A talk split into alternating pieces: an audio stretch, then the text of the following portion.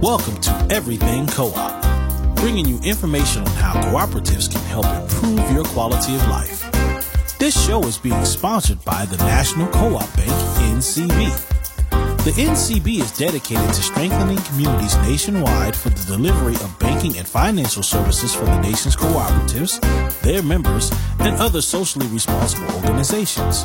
For more information on the power of community ownership, visit ncb.coop. That's ncb.coop. Now stay tuned for your host, Vernon Oakes. Morning, everybody. Welcome to Everything Cooperative.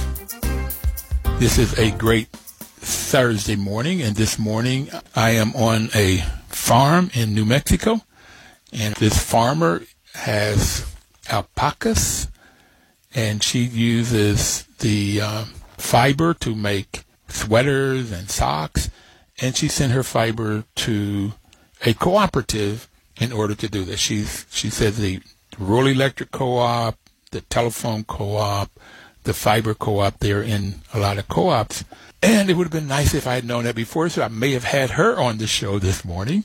But we'd already scheduled Mr. Michael Johnson on the show, and he's with us this morning. Good morning, Michael. Good morning, Vernon. And I'm How are you? I am great, and how are you this morning? I'm really good. Good news, good news.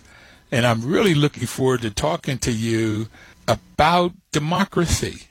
Uh, you know, in high school, I had a civics class on democracy, and quite frankly, I don't remember learning anything, and they don't teach civics anymore in high school. And it's kind of interesting. Where does one learn about what does it take to be a responsible citizen and what democracy is? And I haven't. That's what you're doing. You're wanting to do this. What are you attempting to do here as it relates to democracy? Well, what I'm attempting to do is really unconventional in many ways. So I think some of the things I may throw out in the course of our conversation, people are going to say, huh? What? But I've been thinking about this since 1968 when I participated in the Columbia University strike, way, way back then. So basically, we don't teach people how to be democratic in a deep an extensive way. People do learn democracy, but they learn it in a very in a very shallow and a very conflicted way. And the purpose of the Growing Democracy Project is to develop a transformative civic educational uh, network in which everyday people are learning how to develop and deepen and strengthen their democracy through transformative communities of practice. And these will be local and they will all be networked together. So, so I got growing democracy. That's what you're about. You're wanting to make sure that folks really understand what democracy is, and that's the everyday people. And you do that through practice, practice, practice, practice. And when I was playing football or basketball or learning tennis, you you had to practice in order to Right. to hone in your skill sets. And right now, uh, where do we get where do we get practice in being a democratic citizen in today's world?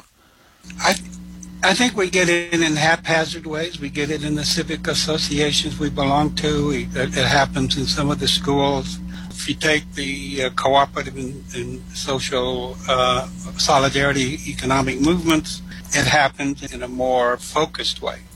But I think that in order for us to develop democracy the way we need to in order to deal with the world that we've created, it has to be a transformative way. So the, the Growing Democracy Project uh, is built around three pillars. One of those is Okay, so par- let me let me stop you just before you get into the Yeah, three yeah, sure. pillars of this. I have um, my basis for my democracy was at my in my family. Growing up in Bluefield, West Virginia, with my grandfather having worked in the rail on the mines and my father on the railroad, very much union folk. Um, when when elections happened, everything stopped in my family. Everybody went to vote that could vote. Now I didn't understand it. They never set us down to teach us about it. but it was a big deal when election time came. Uh, so I would suggest when you said schools, civic organizations, and cooperatives, I, for me, the basis we were Democrats. So I'm a Democrat. It was that was what my family was. So the family, I guess, is from my viewpoint, is the core of how one learns democracy and what one does. At least when I've talked to people about why are you a Democrat, why are you Republican? Well, my father was, my mother was, my grandparents were. But also, my family said you vote for the person that's going to be the best for you, whether it's Democratic, Independent, Republican. That was another core belief. But voting was critical. And as a kid, it was like I didn't understand it.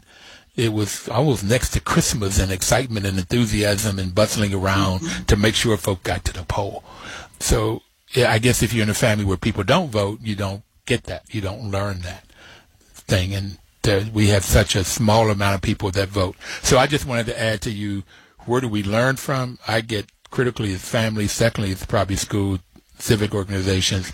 But in co-ops, and I've experienced this, you really learn what voting is and why it is and what it is in, the, in this co-op world. Okay, let's talk now about this transformative growing democratic project. And you started to say before I cut you off, there are three parts of it. Yeah, the three pillars are very briefly the primacy of culture, uh, transformative learning is the second, and rethinking democracy is the third. Now, let me start with rethinking democracy because you, you're talking about it in terms of voting and party politics, et cetera, et cetera. And I really understand this. On election day in 1948, my parents were going out to a party, uh, a different kind of party. And uh, we were listening to the returns on the radio. This was Truman and Dewey. And they told me, listen, because when we come home, we want to know who won. So I was being trained at age six to participate. But that illustrates the point that we learn how to relate and how to live our lives through culture.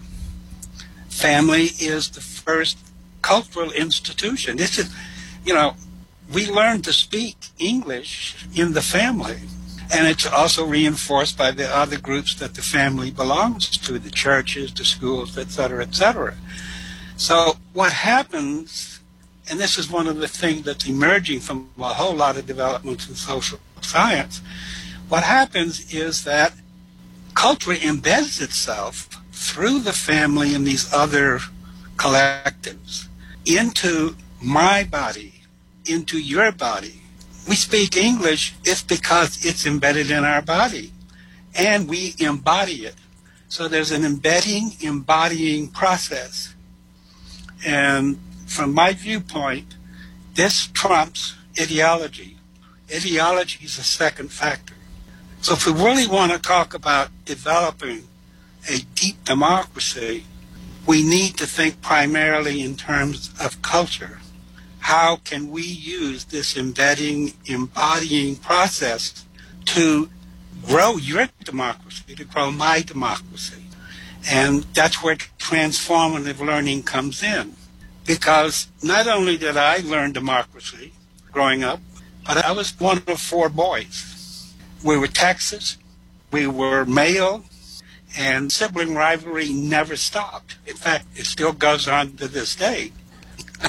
now you said Texas, Texas, Texas, yeah. Texas. I'm, I'm right near where you. Uh, I was born and raised right near where you are now. Okay. So this rivalry, I'm the better man, got deeply embedded and embodied in me. So that runs so contrary to democracy. So I won't growing up with this conflict, with this contradiction within me. And I think it applies, you know, across the board. I wasn't anything unique, except the way, the particular way in which I put all of this together as I grew up. So I, I, just I need to stop you a minute because I don't have, yeah, yeah, sure. and I don't know if, if the audience had this embedding and embodying. So I want to take this sibling rivalry to make sure I get it. Okay. So because there was there were three boys in my family, we were all stair step, and then three girls. There was none of this sibling rivalry between the boys and the girls, but between the three boys, yes, there was a lot of it. so you said it gets embedded. And my father used that rivalry between us to hone our fighting skills. He was World War II vet. We were in a bigot racist society, African Americans, and we integrated the schools in 1955, and so we had to fight. And I didn't know my father was teaching us how to fight when he had us fighting and boxing each other. Okay, um, but that's what he was doing, and so it was embedded in us to fight. And he taught us if somebody comes and say they're going to hit you, you hit them first. And, and it was those kinds of things, and that was sort of embodied in us. Okay, he embedded it. I'm getting it he embedded us. You have to fight, and you have to know how to fight, and you have to win. And we would be fighting each other, which I did not like. This, I did not like my father doing this, particularly without telling us what he was doing. And then after that, it got in my body and all of my cells of my body to fight. Got it. That's what I'm talking about. Okay. I would just add to that is that this got embedded in your father and he embodied it. That's how it's transmitted to you. Absolutely, I, I got and that. There's a whole network of uh, cultural places and circles that's reinforce it. Go ahead. All right, we have to take our first break. I love it. I'm learning. Thank you so much.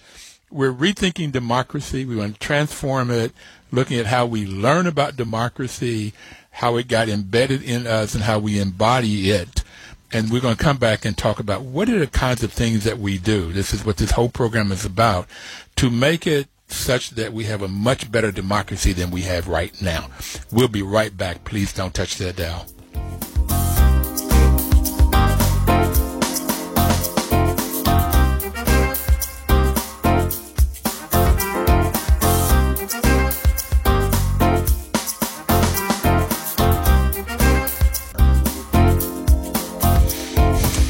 Welcome back, everybody. This is Vernon Oakes, and the program is Everything Co-op. And we're talking to Michael Johnson this morning about something that's very, very exciting to me, and that's our democracy and how it's become what it is, and uh, what must we do in order to improve it. And he's been thinking about this since 1968. I did a little math. He was about 26, and he talked about the Columbia University strike. And his parents had started him to embed this democracy in 1948 when he was six years old in Truman versus Dewey. In 1948, Michael, I was one years old, and you were six. So that says that since I'm 73, going on 74, you're 78 or 79 now. So there's this five years difference. And you've been thinking about this since 1968. In 68, I was a senior in college, really dealing with the Vietnam War and not wanting to get drafted and all of those, and trying to figure out what I was going to do with my life. I wasn't thinking about politics, even though Hubert Humphrey came down to Bluefield State to go down in the coal fields. And since I was the president of Democratic Committee in, on Bluefield State campus, I got to ride with him in the car going down to McDowell County in the coal fields. And we had nothing to talk about to each other. It was sort of a wasted, for me, opportunity to talk and try to figure out what was happening in politics, particularly at that time. But that, that turned out to be a wasted experience. And now it is, how do we not waste experiences? Okay, let me go back and say it differently. Why is it that we need this now? What is the situation of our politics? I didn't get it with Hubert Humphrey. What's our politics now that would cause you to want to do this now? We're so polarized, which to me is like when a body gets sick and the symptoms have to show to know that there's a, there's something wrong. And right now, on a wide scale basis, in almost every uh, dimension we can think of, there is this profound polarization. And we keep think, trying to address it in terms of having the correct ideology. And people on the left say it's the people on the right, and the people on the right are saying it's people on the left. And then there's some people on the left and some people on the right who are trying to say, guys, is there any way we can get together and think together rather than screaming at each other? And they're not really being, well, they're having a hard time really being heard because there's this, this overwhelming, polarizing energy but it, it didn't come out of nowhere. We've had these tendencies from the very beginning. You can look at the Constitution. Uh, maintaining slavery. All of this underlying polarizing ideas and thinking about what we are as a nation. It was always there, and it erupted in the Civil War, it erupted in Jim Crow, and it, erupted with the Civil Rights Movement, and uh, so we've been moving in many, in a much, in a great direction in many ways, but we haven't been able to go deep enough. And that's where the transformative learning component becomes so essential because you learn to fight and you learn to be Democrat. I learned to be, I got to be the best man. And I learned to be de- uh, Democratic. But I had to go through, I went through about a 15 year process of finding out that I was driven to dominate every man that I had an, uh, an engagement with. And this had to be pointed out to me because I wasn't seeing it. I wasn't aware of it. And I wasn't aware that what that actually added up to was if you and I were engaged, in order for me to feel okay about myself, you had to feel less value in yourself. I had to destroy your value. And this is a, a, a basic component of our culture. Uh, I've seen in other cultures too. So how do we deal with this overarching conflict that I want to be democratic and yet I want to be the best person here. I want to get the most. This plays out in multiple, in various, in amazingly devious uh, ways. So I just want to, I want to make sure because I'm African American, you're Caucasian or white American that when you want to dominate, it isn't necessarily race. Sometimes it could be, but you have the same feeling if it's white on white, white on Asian. You on anybody, any other male, you have to be the dominating force. Okay. Absolutely. And that you got from culture. We're sitting in a bar, and a very beautiful woman walks in. We all, I want her, you want her, he wants her. it's there, you know. It, it just it, it comes it comes right up and it's and it's in many ways it, we don't have to kill it. We just have to understand it and know I don't want to go there. I have an alternative way to go. I have a way in which I can relate to men, in which I can set all of that stuff aside or calm it down if it gets triggered, so that I'm trying to see your value and your help you to see my value. And that's pretty much this leads to the whole thing about rethinking democracy. Because in, in the Growing Democracy Project, democracy is seen as a way of living and relating before it's seen as a way of governing. Wow. Living and relating. That's right. And I'm still at the bar wanting to fight you. okay. Oh, this good looking woman that walked in. Okay. okay. Assuming we're right now, I'm gonna take this other stigma out. We're not married. We're not with anybody, and there's three of us at the bar, and this good-looking woman comes in and dressed impeccably. You know, looks like maybe of some influence or money or intellect.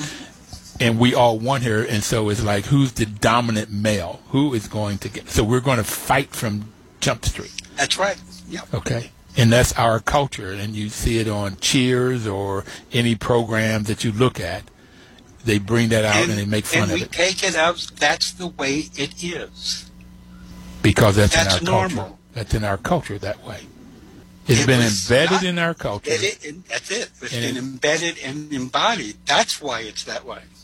And then we embody it, each of us individually. You have it in you. I have it in me. It was in my family. Right. Uh, right. It's in your family. It sometimes look like white against black when we start talking about. You mentioned Civil War, uh, Jim Crow, civil rights. It sometimes look like black on white. So, well, sometimes it is, but it's also white on white, black on black, Asian on Asian. Yeah. And it's certainly uh, in terms of distribution of wealth and and the income. Wow, I don't know why you brought that in when the average net worth, the average financial net worth of a white family is $171,000. This is before COVID. And the average net worth of a black family is 17000 about one tenth of what the white family is. And it's shown up that way. And I looked at Tulsa and it looked like some of the white folk just was, didn't like black people having wealth. They end up finding, finding a reason to burn it down. So yeah, all of that happens in our culture. And you're saying it's in our democracy. Right, and, and so the challenge becomes how can we embed and embody deeper, richer forms of democracy thought of as the way in which I live and how I relate to you and you to me. And that's the purpose of transformative learning. And this, uh, the, uh, the basic tool is the transformative community of democratic practice, which is local groups of 10 to 20 people who get together in order to create an environment in which they're talking about real stuff, real struggles, and in the process, learning to embed and embody different values to change my male domination orientation and increase my my ability to want to hear and understand you, especially if we disagree, and willing to tell you what's going on with me as, as genuinely as I can. And this generates the trust. So that kind of group is creating a new culture. It's creating its own culture to deepen and promote democracy within each of us. And then we work in the local situation, et cetera, et cetera. And we network these transformative communities of practice into a network that's supporting each other and developing better ways of doing this. Okay. We have to go into our second break here in a minute. And you've just said in the last two minutes several mouthfuls. Okay in which we're going to come back and break down to make sure I understand it, and maybe if I understand it, folks out there can understand what it is that you're saying that you want to do. And first off, I really love what you're talking about, this transformative learning. So I'm going to want you to come back and describe, define that for us. What is this transformative learning? Living and relating better, listening to each other, hearing each other, understanding each other, both being able to say what we're about, which a lot of times men have trouble communicating, but learning how we say what we're all about and listening to the other person and really getting what they're about in a way that we're trying to solve real problems in our communities. And then I heard you say you get a network of these smaller groups that are doing this. And so that That's the idea. Okay. I mean, we haven't launched yet, but that's the idea. We'll be right back and talk more about this and get into it. I really like what you're talking about, Michael. Johnson. We'll be right back. Please don't touch that dial.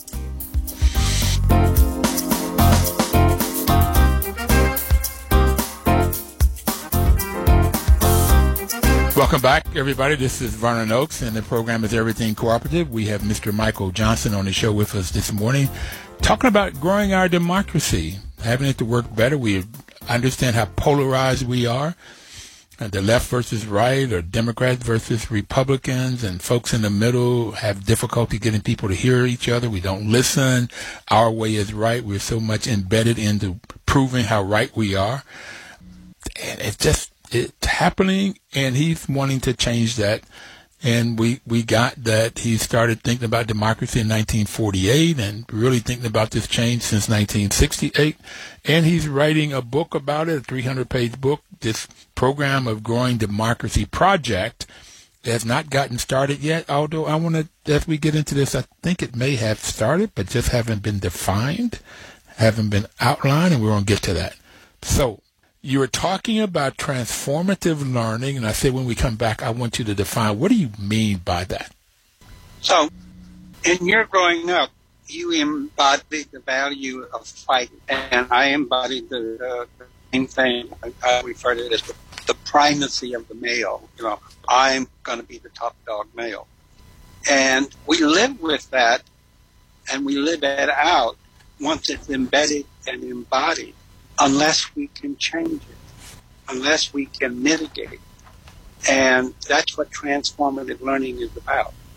And it, and it happens through in a group, not a class where uh, you have a teacher who's, who's lecturing, etc. It happens through the interaction between people who are focused on, I need to identify what I'm doing that's not working. And I need feedback from people to give that to. And we need to trust each other. And we need to work together to help each other through whatever our conflicts and contradictions are. And that, in effect, is we're creating a different kind of culture than what we live in. It's kind of an alternative culture. Yes, it's a place where we can really say what we want to say, need to say. We can be heard. We're really responsible for hearing and understanding the other. And we have lots of problems doing this because that's really the bottom line difficulty in human relationships. And you see it in movie and story after story. And so the purpose of, of the transformative learning is to use processes and methods that help us identify what's been deeply embodied and how to change it so my relationships and my democratic work go better. And it's been over the last 75 years that the, approaches and the methods and the thinking of this transformative learning has been emerging. And it is, uh, it's, it's, I wouldn't necessarily say it's mushroom, but there's been substantial development. So there's a variety of approaches and techniques and, and theories about it that people are putting into practice. So there's a body of practice to draw on already. And this is what groups would, would do. They would be drawing on the ones that work for them and uh, each group is going to be autonomous. It's going to be a, it's a unique group. What works for them?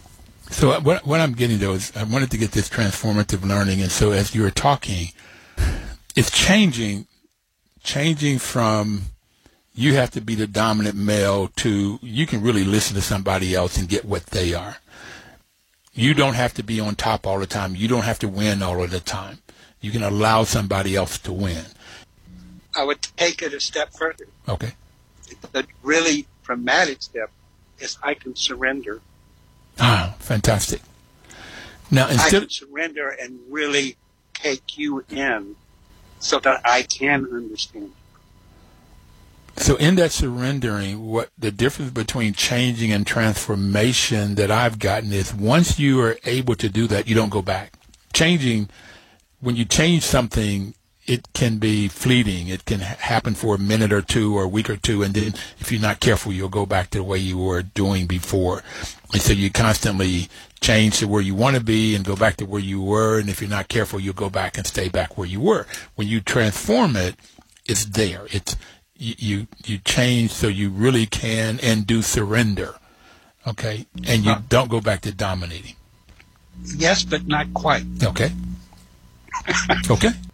I have no hope of eliminating this drive for me to be primary. It's always there with you. It's so deep. Okay. But I have weakened it and weakened it. And I have built up the capacity to surrender more often than not. Okay. I might be a little bit. okay. So, and, and I'm still learning. I'm, it never stops. You know, you keep learning. I keep recognizing, oh man, you know, I was an asshole. I mean, excuse me. I, I, I was off base there. I was really off base. I wasn't, I was pushing myself. I wasn't trying to understand very much. But I don't punish myself for that. I say, all right, next step. Use that. The failure, be, as this is something Cornel West says over and over again, try and fail then try better and fail. And try again, and you'll fail better. okay. That's the, un, the, the, the transform, that's how the, transform, the transformation works. So this is transforming the way one is being to the way of a being that is better for self and for society, better for self and the culture, and you get this transformative learning through practice.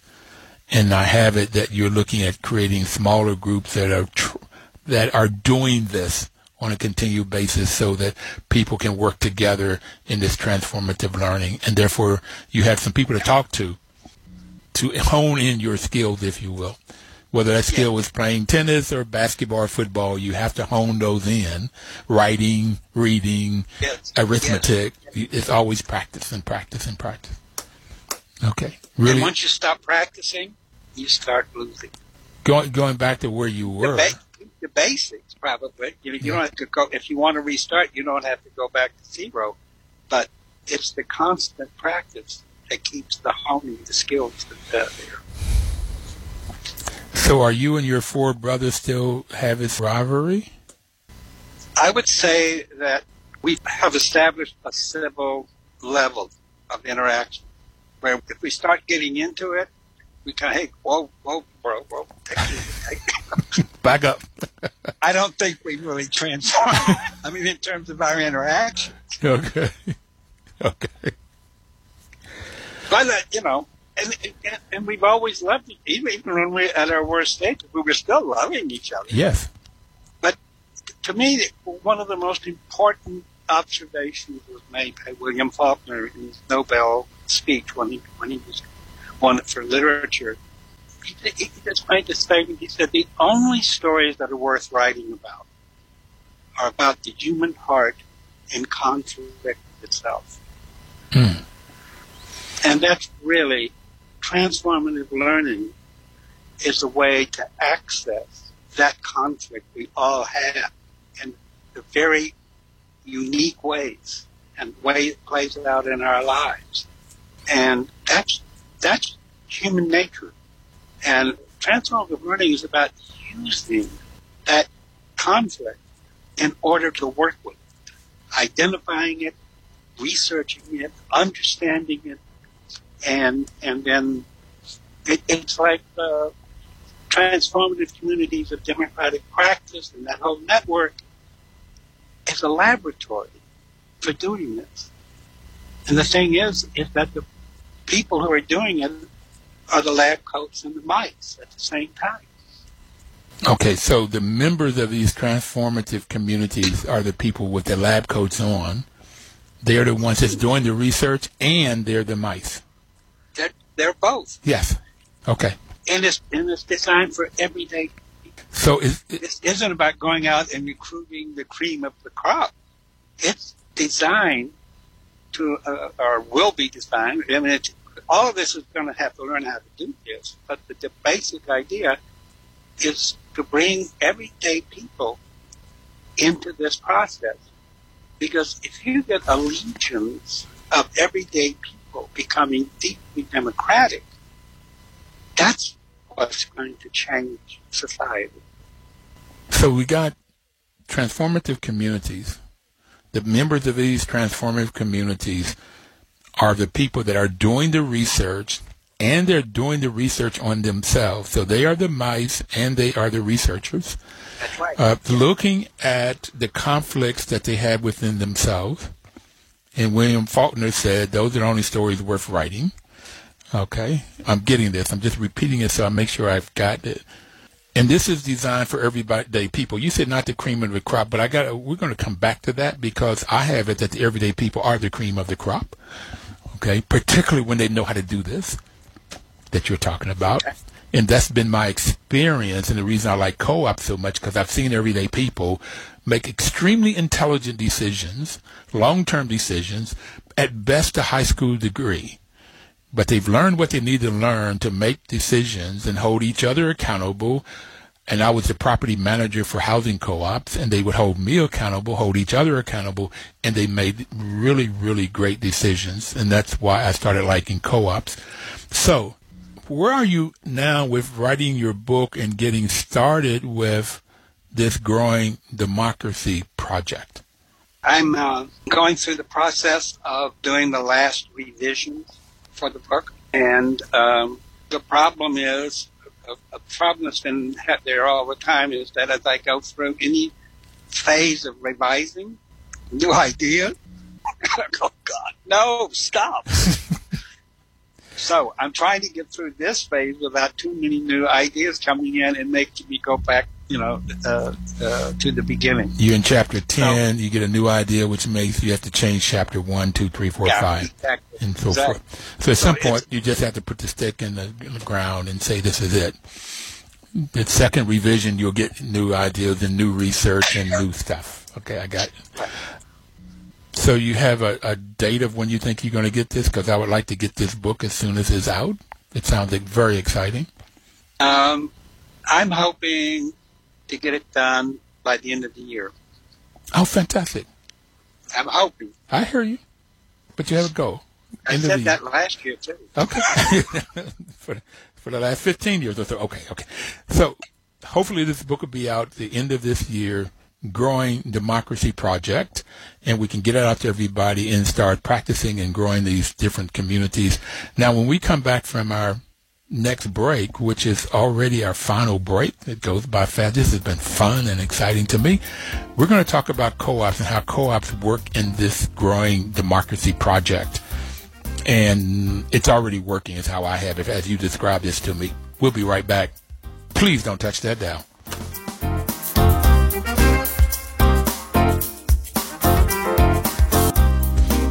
Information is power information is power. And that's why the National Cooperative Bank has been sponsoring this program for almost eight years now. October will be our eighth year. October is great because that's when the NCBA has their Cooperative Impact Conference.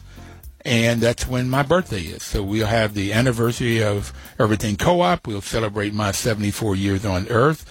Michael Johnson would be 79 years on Earth, and he's been working with this idea of cooperation since 1948, but particularly since 1968. National Co-op Bank's mission is to support and be an advocate for America's cooperatives and their members, especially in low-income communities, by providing innovative financial and related services. And by sponsoring this program, we are giving people information so they'll have the power to change their communities, figure out the problems in their communities, create a co-op, and go about solving problems in community. And that's exactly what Michael Johnson has been talking about, and that's why I want to talk about co-ops. He has said, and Michael, would you go back over what's the tenets, what's the main focus of these growing democracy projects? Is recognizing that culture is a dominant force in shaping how we live. So, in political terms, it means ideology is a secondary factor. We want to grow democracy, we've got to think primarily in terms of culture. Second is transformative learning, which is the process of people getting together and talking and living and exchanging their reality with each other so that they can deepen and develop their democratic practice and values. And the third is uh, we have to rethink what democracy is. And I think that starts with recognizing that it is primarily a way of living and relating before it is a way of governing. I like the living and relating versus, and I've only had it as a way of governance, uh, not a way of living and relating to each other. Okay, so I said to you that before we took the break that I have it that this has already already have been working in in real life has been working in co-ops. And if uh, I'll, I'll just quickly say, co-ops have seven principles. In voluntary and open membership, it doesn't make any difference about race, age, political affiliation, religious. It just doesn't discriminate. So anybody can join a co-op if it's acting as a co-op, if it is a co-op. Then the second one is democratic member control, one member, one vote. And so that's where you can really get people engaged. And then there's member economic participation. You put some money in, and if uh, when if and when there's a profit, you get some money back out. Autonomy and independence. You have control. You have to have control over the business, those members. And then there's education, training, and information. And you mentioned that several times so far, Mr. Michael, that people have to learn. It's continuous learning in a cooperative. And then the second thing you've, or third thing you've mentioned is cooperation among co-ops. You didn't say it that way. You just said that these groups have to be there, smaller groups, and then they have to work together. We talk about a cooperative ecosystem with co-ops helping out co-ops. And there's seven principles concerned for community. And again, as I said earlier, most of the time co-ops are formed to solve a community problem. But then part of the profits that they make most often than not, co-ops will donate back to solve other community issues or help other co-ops get started to solve community issues. So you have this ecosystem that you've talked about in growing democracy project of people working together and solving problems together. And this is, keeps growing, growing, growing. So I have it as you described the growing democracy project. It's already in existence in this co-op world, but not necessarily defined that way. And we've seen over and over again that members of co-ops end up being members of school boards, members of uh, city council members, and then you have more people in co-ops voting than necessarily non-members of co-ops because they really get what it means to vote and what it means to be a citizen and be held accountable and hold others accountable. So I have it that it already exists. What do you have to say about that? this is going to probably get me into a whole lot of hot water. Come on. At the beginning, I said, this is my approach is very unconventional. So this is a perfect place to apply it. I had come to some general basic ideas back around 2006, 2007, and I needed to go out and do field research, and that's how I got involved with the worker cooperative movement and eventually got into also working with GEO. And I did a whole four years of field research in Western Massachusetts with the cooperative network that had emerged there. And I did about 40 interviews and I got involved and talked a lot. And there's so, and then over the years I've been involved in various ways. So I think you're right when you say that the basics are all there in the cooperative movement but I don't think the cooperative movement is really taking full advantage of those basics. They've got a number of things that are in the way. So there's very little recognition of transformative learning within the cooperative movement. One person I interviewed was really very, very clear that a cooperative business has two tracks it has the business track. You got to run the business. You got to make it work. And it has a democracy track. And that's a really difficult thing to, to carry out. The transformative learning is to really think in terms of we're not nearly as democratic as we need to be.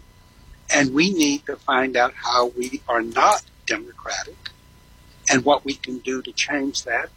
And if that takes 10 years, if that takes 20 years, if that takes 30 years, that needs to be a vital component because there is no way that we, the cooperative movement or the solidarity economic movement, has matured democracy to an adequate level for its own purposes. Now, when you say that That's, democracy, are you talking about the democracy inside the cooperative or in the culture? Inside, inside the cooperative, between the cooperatives, in within the movement. Within, and, I, and I refer to the cooperative solidarity economic movement, cooperative slash solidarity. I see them as being very, very close together. In fact, uh, so that's okay. one point. The learning is uh, it's there to some extent, but there is really no, no, no appreciation, in depth appreciation for it. So it, it is getting people. Un- to- it's a very unconventional thing. I, I, one shouldn't expect to be flourishing. If it was, the movement would be in a very different place. So what's missing is that people in the co-op world itself do not have transformation as a part of it, transformational learning. It's there in the sense that cooperative has a business track and a democratic track, and I have it to the extent that the democratic track is adhered to and understood, then the learning happens in the co-op in that fifth principle of how decisions are made, how you listen to each other, how you solve conflict, the things that you were talking about, and then you have a really good business that works because people are engaged, people listen to each other, people hear each other, and people make decisions together and you get a very, very, an excellent business and people feeling really, really great about themselves and their group. It doesn't always happen. Matter of fact, it maybe happens slightly, but when it happens, it's, it's phenomenal. The basics are there, but the, we tend to celebrate the base that what we have as opposed to critiquing what we have. Critiquing and improving. I, yeah. I'll give you an example. We attended one of the networks meetings, and they were all different cooperatives. It was a regional network. It had, had a great meeting on all of that. Afterwards, we were going to go out to the bar to, you know, to have cheers and blah, blah, blah. And there were two members who had traveled with someone else, and they wanted to go home. They didn't want to, to go to the party. And the woman who drove the car, they cornered her, two men, cornered her, and demanded. They overwhelmed her. Yeah. So you went from from the great stuff to no, this Get back to the old way. We, this is yeah. we don't see that we're doing these things. That we, limits the enhancement. So what I'm hearing you say is it could have happened in this group, transformational learning in the group, but then when they got outside, the old behaviors of men dominating women just it happened right away. Last sec, 30 seconds, what do you want to leave people with? It's possible okay. to expand democracy beyond our imagination, but it takes years and years and great deal of work. And dedication and understanding what we're doing wrong. program. Okay. I'm looking forward to getting your book, buddy. Get your book out, please. I'm looking forward to it. Thank you so very much, Michael Johnson, for being on the program this morning. Vernon, thank you. You are a wonderful interviewer. I enjoy learning. You're teaching. Everybody out there, please live this week cooperatively, and we'll see you next Thursday. Great. Thank you, Michael. Bye now. Okay.